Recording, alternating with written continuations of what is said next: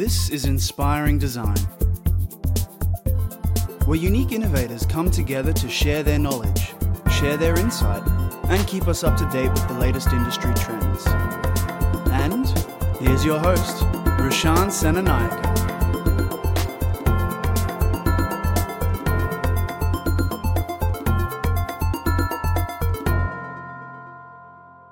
What's up, listeners? I'm your host, Rashan Senanayake. Welcome to a brand new episode of Inspiring Design Season 2.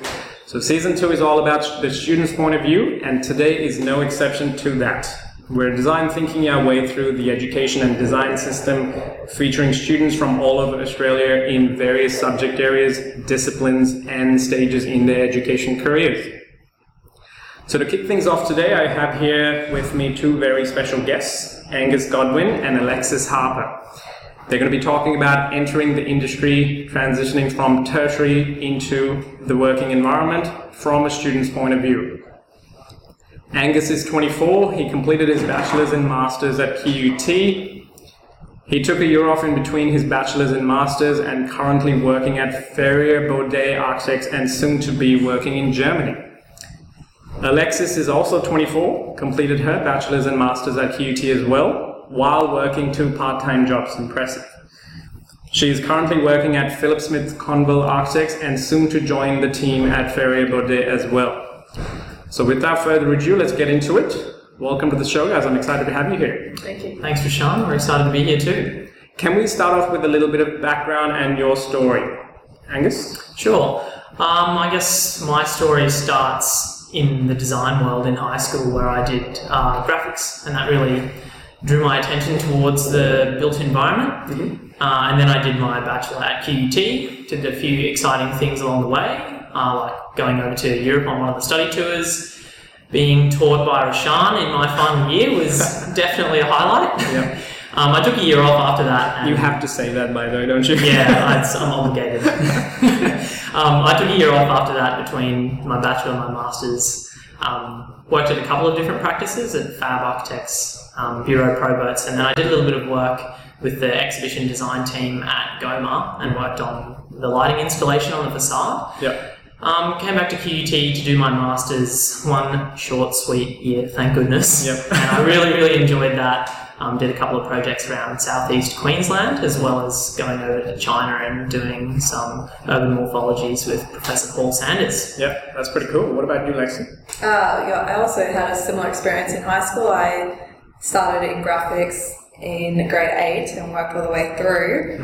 Um, I had a real passion for it. I always thought I would actually be a graphic designer, but it wasn't until there was a small component in grade 11 where it was a bit of an architectural sort of um, field to go onto, but I had no idea what architecture was. Like, absolutely no clue. I was asking my teacher, and she's like, "Architecture, like you're designing architecture." I'm like, "What do you mean?" But um, Wow. I learned to, and she, yeah, so I finally did that assignment, and actually I fell in love, and that what's made me decided to do architecture. So I started in 2013 for my bachelor's.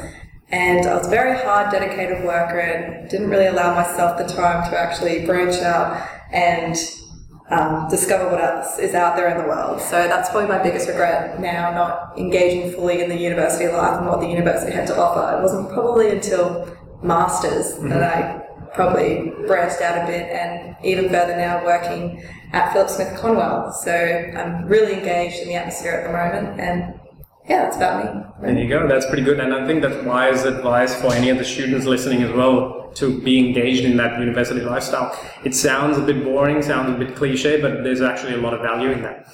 Now, before we kick things off about the topic for today, I want to understand a little bit more about yourselves and your topic of, I think, expertise. What were the um, minors and majors that you guys studied in uni? Well, I did two minors, um, one unsuccessfully in industrial design. I took industrial design one, and Why un- unsuccessful? it's quite tricky. It's harder than I thought, and not what I thought it would be about. So I did that first subject, scraped through the pass, and then um, dropped that as a minor and just had three electives, which was quite good. So I filled that up with landscape architecture subjects, which I loved. All of those were really, really interesting, and I think very beneficial in architecture, particularly in small base projects and residential, which is what I've been working on since I started working in practice back in second year. Yeah. And my other minor was urban design, which is both applicable to small projects, but gives you a good insight into the way cities work, the way society works, and how that can apply to every single project, regardless of its scale. Yeah. So thinking high level. High level thinking, Yeah. um, not just thinking about the single end user for the building, but thinking about how that project fits into the world.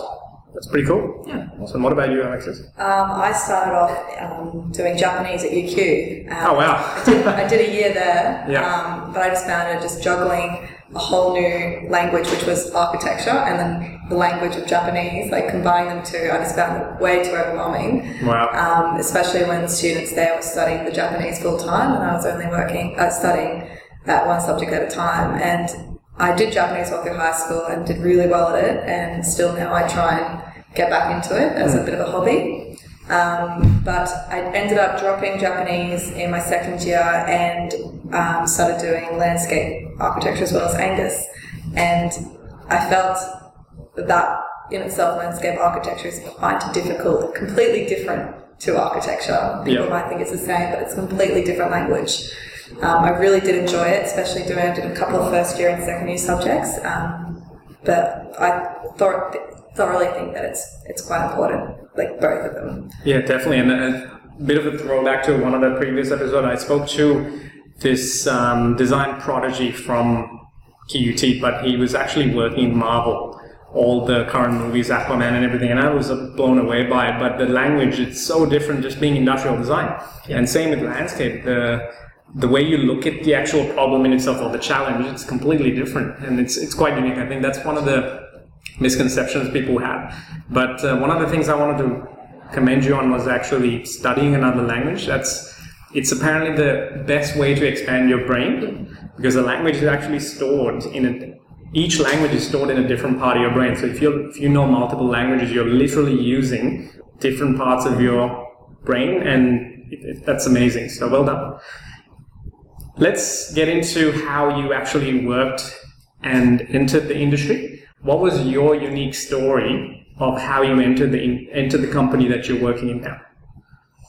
I guess. Okay, I can start off. I mean, I have a few interesting stories about how I entered particular roles, and all of them have been a little bit of luck as well as a little bit of self made luck. Define luck.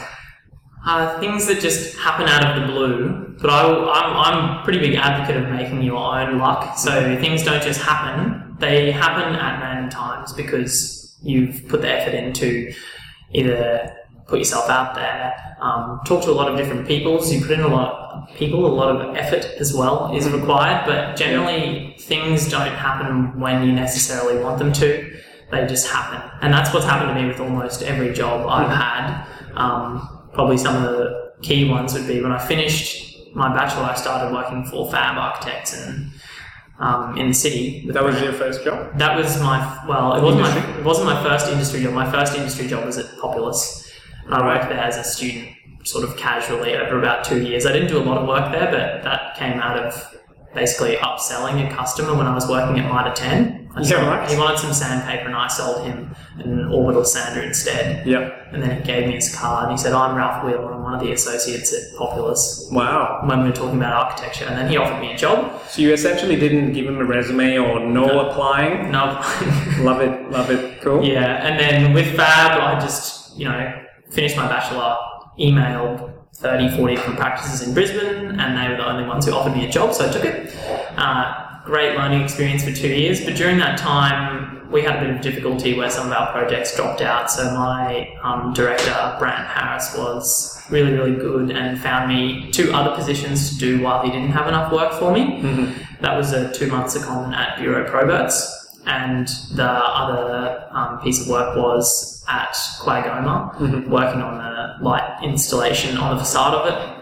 So I got quite a wide range of experience in a number of different scales Yeah. and different types of work early on, and I think that led to my current position at Ferrier Baudet, where I've known Scott, the new director, for many years, and he needed someone who had a wide range of experience. So he got in contact with me and said, "You're finishing your masters soon.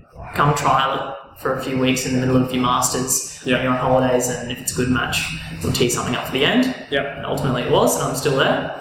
Um, year on, really enjoying it. It's a great learning experience. Uh, yeah, so that's basically the stories of how I got the positions and entered the industry. It was about doing a lot of different things, continuously learning from different opportunities. Yeah. It's really, really crucial.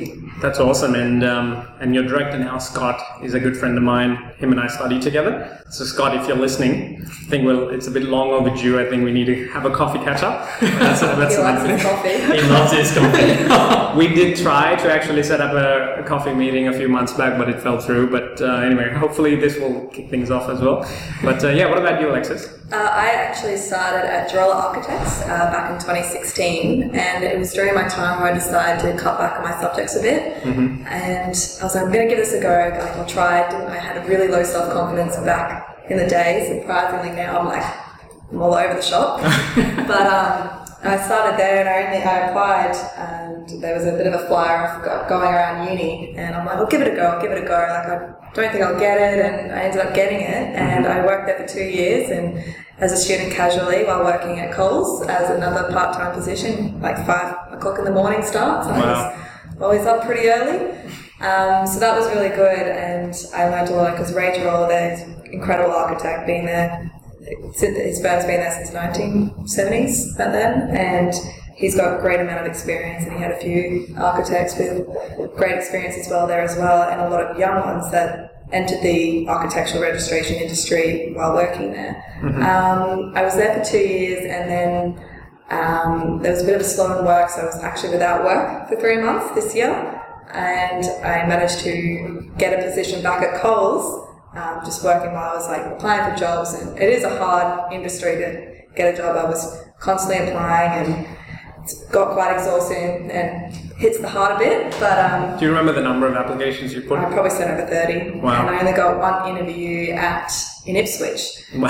So I was really going for it. I was really, I was, and it hurt, it hurt a bit, like, but it's hard, and you just have to keep trying, keep your spirits up. Otherwise, like, you end up just like leaving and get too disheartened. But as long as you keep that up, and I was managed, I was because I've always been friends with Angus since first year. We've always been pretty close, and he had, there was a position going at Ferrier Baudet. So I started there. I did about, uh, I was there for about a month and a half, for three days a week, um, and then through networking, I went to the architectural centenary debate a couple of months ago, and I met Faye Holmes and Andrew Holmes, who Andrew Holmes is a director at Philip Smith Conwell, and they had massive projects coming up, and managed to get there full time for three months, and then I'll be back at Ferrier Baudet um, next month. So I just think it's all about who you know, networking, and that's a strong passion that I've learned that I'm really trying to get myself out there and get people to know who I am. Yeah, yeah. And there's a couple of things that came out of that. I think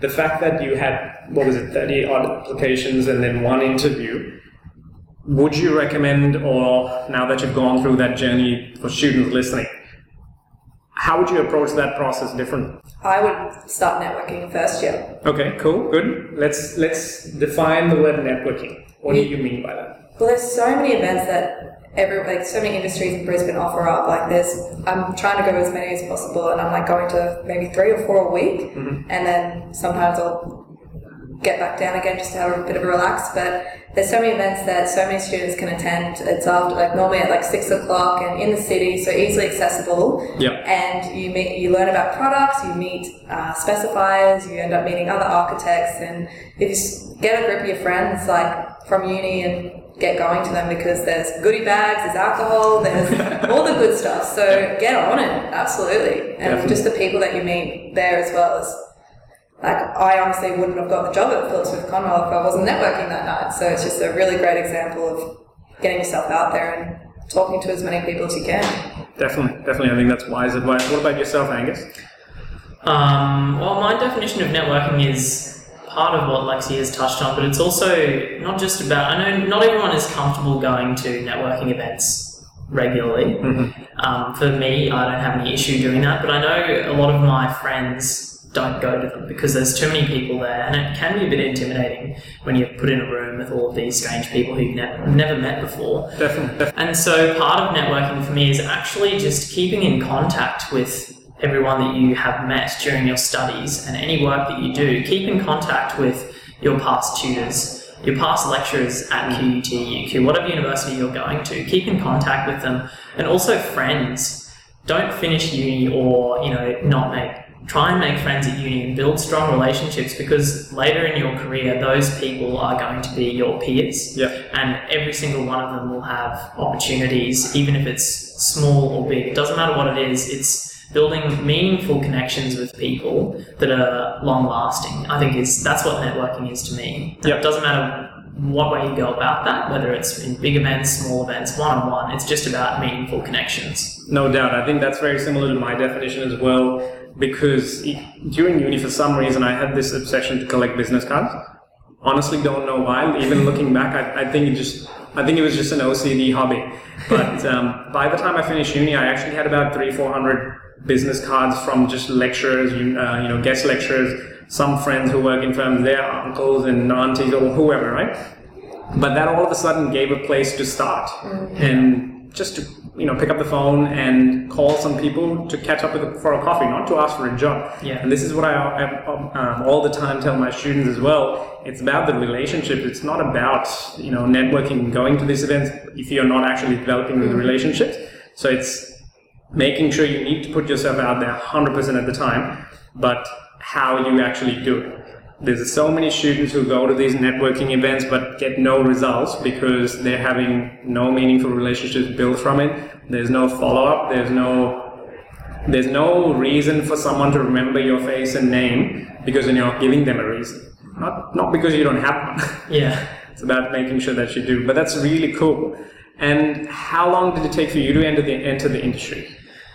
Uh, well, both when I finished my bachelor and my master's, I had a job lined up before I finished. Um, both of those positions, I started applying for positions in my bachelor halfway through my fourth year. Okay. And I, the entire second semester of fourth year, I was applying for jobs. And so Okay, I- so you were very proactive. yeah, very proactive. I did like a round of 10 applications and I'd call them all a week later and say, hey, did you get my application? And then again, 10 more applications. I just re- repeated that process until in the end, I think it was a month before I finished, um, I had the position at Fab. And then with um, Ferrier Baudet, it was a little bit different because I wasn't applying yet. I just got the call out of the blue. Called up for Scott for a coffee because he wanted to tell me that you know he was starting to take over Ferrier Baudet. who, Like they've been around since 1957, a very long history of a family business. So he's the third generation. He's not a family member, but he has worked with them a lot mm-hmm. previously. And so Yeah. he just wanted to tell me, and then it came out of that. We just kept catching up a couple more times for coffee. yeah. Yeah, and then there I was at the end of the immediately after submitting my assignment. Three days later, I was in the office working full time. Perfect. There you go. As before. And I, I- I wanted to touch base on what Alexis said before about not getting disheartened. Yeah. What was your experience? How did you s- keep your spirits?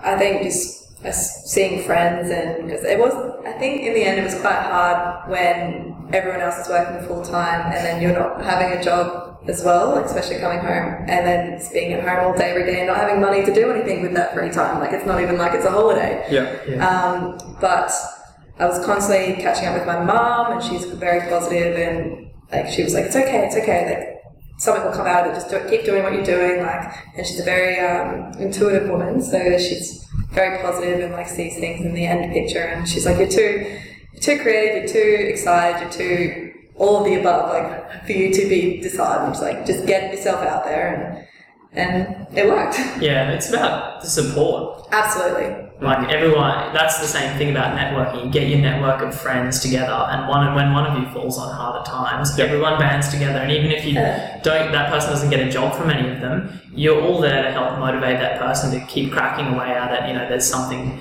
at the end of the tunnel, Yep. and you're gonna do great things once you crack it.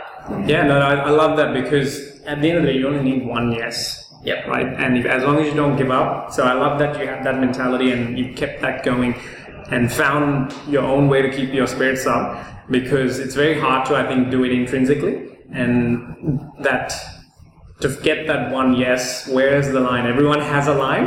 And there's this, one of my mentors actually had I think it was from memory 146 applications when he first moved to Australia with a little child. I think it was, yeah, I think the, she's my age now, but she was about, I think, a year or two old. And zero friends in Australia, zero family, starting from scratch, and a couple of grand of money.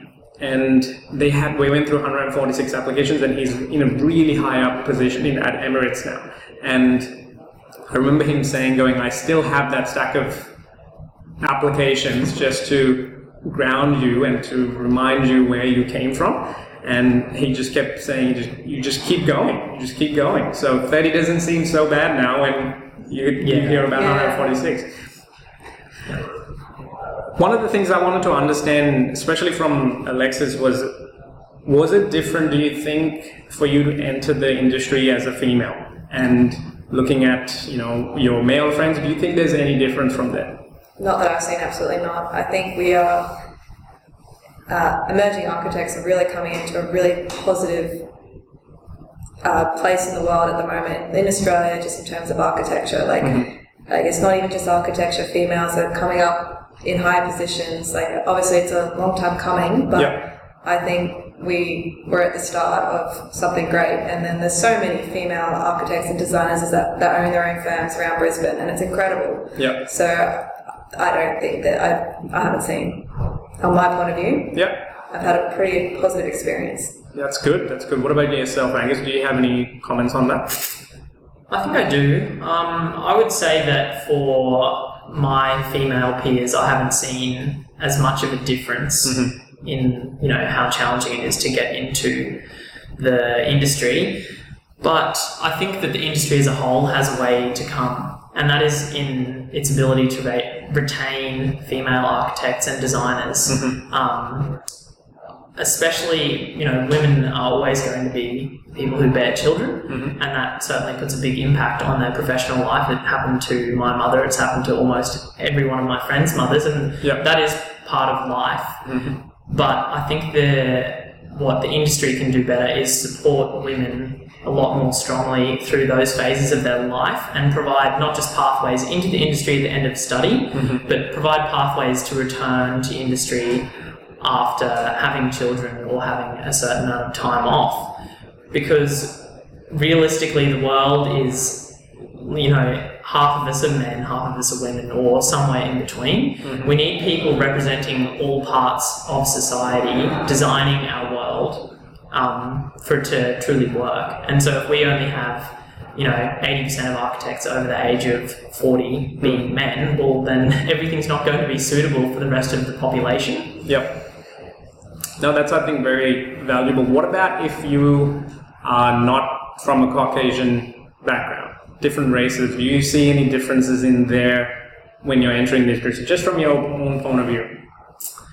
From my point of view, no. Um, I mean, for me, a lot of my friends who aren't Caucasian are Australian in all senses of the word. Were they were either born in Australia or they moved here at a very young age.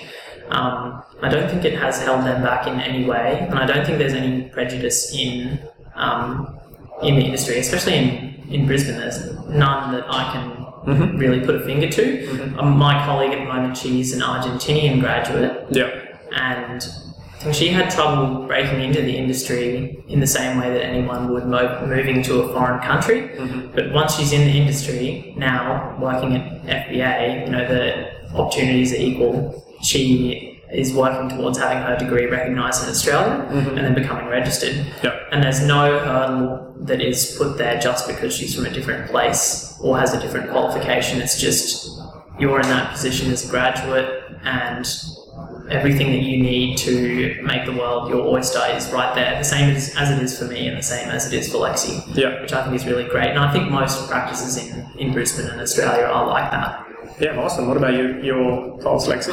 Uh, similar point of view to Angus. We've got a few. Um, like I know one of my mates that um, Philip Smith Conwell uh, from India, and he's just very passionate. and He's so willing to work, and I just think that shines through it's the passion and the willingness to work. I just think that that shines through to becoming employed. I think. It's, Yeah, I think that's interesting because when I've gone through my own personal experience has been different. Until you had a face to your name, when people actually see just the name, there is a little bit of a bias con- uh, misconception I think that happens even at a subconscious level. But when that person's name is involved with a face or, or their skill sets or portfolio or something like that, that changes all of a sudden. And then Absolutely. what you're saying, it comes through. So it's actually quite interesting. And I love that students, I want students to be able to be mindful of that and come around it because I know there's Asian students that actually have a Caucasian name just to overcome that hurdle. Yeah. But um, other cultures do things differently. So it's, it's actually a very interesting dynamic. And what do you think are some other challenges and obstacles that you've seen through your own experience, through you know your peers, your friends, that entering the industry has either delayed it or made it more difficult to enter the industry? Have you seen any other obstacles and challenges? I've seen during uni a few people would say, "I'm not going to get a job until I complete my masters." hmm I did that. yeah. But would you consider that as a hurdle towards now, or Well, I have. to Not be honest, not I with think 400 business cards. Touche. Um, no, it's I did that because the market was really bad at the time, and you're focusing on your studies? I ideally would have wanted to enter the industry before doing masters because that was the recommendation I got from my lecturers as well. But it just there hardly was any jobs at the time. It was in a downturn, so I didn't want to waste time. I didn't look at travel at that time as a positive thing like you did, Angus. I think looking back, maybe I would have considered that option. But um, so I just went straight into it, and I don't regret the decision, but I think it would have made masters a hell of a lot more of a learning experience, much easier aligning that with your industry mm-hmm. experience. So, it, bit of bit of bit of a little bit of everything actually. Mm-hmm. So, what about yourself? Do you see any other hurdles or obstacles or anything that you see within your? It's kind of hard to put your finger on. I think that the biggest obstacle people have is still just, you know, prejudice about personality types. We have so like you go so you get an interview, mm. you have an excellent portfolio, a really great resume, you've done this and that, which is what you want Yeah. to have at the end of your bachelor and your masters if you do one, that's what you want to have. Then you get to the interview and then I think there's still I don't want to sound discriminatory, but in older generations of architects, there's still a stigma around people with the wrong personality type. Mm-hmm. And I understand that people want someone who will fit into their team, Yeah. but a team really should be able to take in all personality types and make them fit the bill. Mm-hmm. And so I think that like we have a friend who's quite shy and he has that had that count against him he's brilliant he's mm-hmm. really friendly um, really really kind and he's just an excellent designer. But because he's quite shy people overlook him a lot and i think that is wrong because he's the kind of person in an office that you want. They're not going to be disruptive. They're going to do the work mm. and they're going to be really really good at it. So i mean i don't know what the solution to that is. I think it is us in the industry coming through and learning from those mistakes and being more flexible and adaptable to different types of people because we want them Yeah. industry. They're really, really important. That's the thing, and I think it's that's one of the biggest challenges that I see as well. When students consider themselves shy, it takes a long time and a lot of push and effort and energy just to get yourself out there to one networking event Yeah. and talk to you know two people. And it actually is, and one of my one of the ways that I advise is I always ask them, when did you define yourself as a shy person? you know it's it's we have this inherent need to live by how we define ourselves Exactly, yeah. so if you define yourself as a shy person then how do you get yourself out there Yeah. you actually have to break that mold and change that mindset so a lot of people consider me as an extrovert would you guys agree Yes. i'm not Yeah, no. Wow. Somewhere in between. Yeah, It's all fluid. Exactly right. And in that scale from extrovert to introvert, we're always on somewhere on, on that scale. Yeah. Just on that introvert line. Mm-hmm. So it's it's a matter of actually changing that mindset and physically do what you did, Alexis, and actually push yourself out there, get your face out there, talk to people, and then it gets easy. I think that's what I actually found because I was I was pretty shy. Like, I think I, in terms of I was I thought I wasn't good enough, and but it wasn't probably until it took me a long time, like a long time to really like work out like what I wanted to get out of the industry. But I I, I surround myself with positive and like cheerful people, and I think that kind of just depends obviously on your personality type. But I would actually really like to do that personality test. I think I've changed because I'm considered Yeah. an introvert um, from that personality test. But I think over time and the experience that I've gotten and meeting the people, I've, I think I've completely changed since Yeah, finishing and my degree. it, it totally changes over the course of your life and your career. All, 100%. Eh, like everything about us as humans is fluid. It mm. changes depending on the situation you're in, and I think overcoming shyness, for an example, is practice. Like everything makes perfect. If you force yourself to do it a couple of times, every time you do it, it becomes easier. And it's the same for me. If I'm doing something that I feel very uncomfortable doing, like writing a spec, hate writing specs, Yeah. every time I do it, I will slowly become more confident and I'll be able to do it That's freely. But at the moment, I'm not there. yeah, and then the personality test Myers Briggs. There's a, there's a couple of different really good ones. The Myers Briggs give, gives you four different letters that represents different parts of your personality, and if you actually look at what those words, what those uh, letters stand for, the four different personality types, we actually have every single one of those qualities. Yeah. And when you do more research about the Myers Briggs, it actually tells you you develop your fourth ver- fourth attribute by age 40. Wow. So, given our age, Yeah. we've only we're actually just finishing to develop the second version of it. The third one comes through our 30s, the fourth one comes through our fo- uh, 40s, and this is when midlife crisis happens because all of a sudden you've entered and been doing a job for 20 years, and then now you have a different personality type, and it feels different. Yeah. Yeah. So you think something's wrong, and people call it a crisis. But this is where then people go and buy a ridiculously expensive motorcycle or something like that and do something crazy. But um, instead, it's actually recognizing that it's your personality evolving, like you just said. And so it's okay to have different, you know, personality types. It's about how you engage the, those different parts of yourself. So I'm so happy to hear that you guys are recognizing that at such an early age. I definitely didn't. So that's pretty cool. What's your advice for students that are listening now, teachers that have students that they should be coaching, looking at coming into the tertiary? As design students, what are your learnings in terms of, you know, going through your tertiary experience and then entering the industry? What would you do? What would you avoid? I think studying really hard is very important, mm-hmm. but you need to take time out for yourself. Like otherwise, you're just not going to get there in the end, and you kick yourself. And but go for a walk and go out with your friends, and don't like. There's so many nights that I would just stay and stay and stay, and Yeah. I look back on it now, and I'm like, oh, I could have actually enjoyed uni a lot more, and I mm-hmm. could have been a part of the lifestyle, and because I never, I was never a part of any clubs or I see. and I look back on it now, I'm like, that could have been the greatest advantage for me. Yeah. Um, but you get a group of friends and you can do anything and do it together and it's not so scary. And it plays into what you said before of building those relationships and networking. Absolutely. Yeah, good advice. What about yourself, Angus? Yeah, I think collaboration is important, like Lexi said, and on top of that, collaborating to develop yourself and your peers is crucial. Mm-hmm. Develop yourself not only from the perspective of uni, these are my studies, let's tick some boxes, get some good grades, and finish and get a sweet job. Develop your other interests. So for me, I'm interested. I have a lot of interests, probably too many. my, my girlfriend would definitely say I have too many hobbies.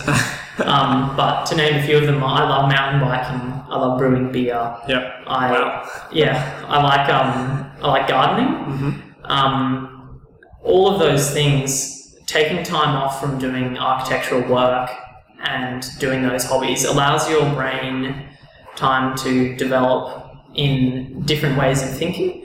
And language is a good example. Yeah. Like Lexi doing Japanese, I've studied um, German to quite a high level. All of those extra little things that you do outside of design help you to be more focused and design better because you understand the world from a different perspective. I mean, I'm not saying going down a hill on a mountain bike is going to make you have an epiphany and some amazing may. thing. It, you might, and then you might fall off.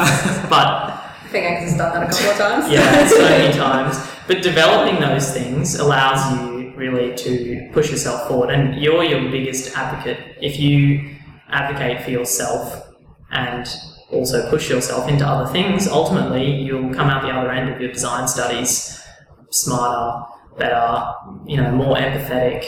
Um, you'll just understand the world better Yeah. than you ever could imagine, and, and always keep growing. Yeah, I think that's. I love that advice. Both of you actually have shared some really good things that come has come from your experience. But um, one of the things that uh, you mentioned was the word empathy, and I love that. And this is one of my uh, fortes, being design thinking. It, it's one of the primary fundamental values of it, and those hobbies. It's what makes you unique. It's the whether the, you have 150 hobbies or if you have one and you like languages or if you like going and you know taking long walks. It really doesn't matter because everyone's going to come out of the university system in a tertiary level with the same degree Yeah. and you have a slight customization with the minor that you do or the major and again you're still in a classroom with about you know 30 40 50 60 sometimes 150 people mm-hmm. so what differentiates you from a com- company's point of view is those little things Yeah. whether it's photography whether it's you know mountain biking whether it's long walks it really doesn't matter but it adds to who you are and when you actually capitalize on those things you then become a unique designer and then you start to think and develop yourself more i think the biggest trap is people do that by accident but when you do it mindfully and uh, having awareness of it you double triple your results and all of a sudden that luck Yeah. Gets done more and more and you have more luck as you go Yeah. so i love that so thanks so much guys and uh, it's been it's been a brilliant i think episode and a lot of teachers and, and students listening will get a lot from your experience and uh, i would definitely recommend hitting up angus and alexis on facebook if- or email Absolutely. LinkedIn. yeah, there you go. Connect with them on on those platforms and talk to them about their experience. If you're shy, get yourself out there, message them, and Yeah, I'm more than happy to come Yeah. with you. Um, yeah, we'll, We'll have coffee. absolutely. there you go. we there like you coffee go. too. Yeah. or beer. Or beer. or a beer. And actually, before we leave, I've never been able to get a job through an interview by applying the normal way. Every single job has been from networking. And one of them, one of the main jobs that I still have is working in fiber operations. And that was actually found while I was stretching before an indoor cricket game. Wow. Yeah. So it, it just happened, right? So, Yeah. but it's through that developed relationship because of that friend, now friend of mine, back then wasn't. So it's, it just builds on from there. So that's what, that's it for today, folks. So jump online, check out the past episode and the show notes with the bio of these two and messages, uh, links to their platforms. So it's roshansanaraka.com slash podcast. And till next time, thank you so much. Thanks, Thank you. Rashan.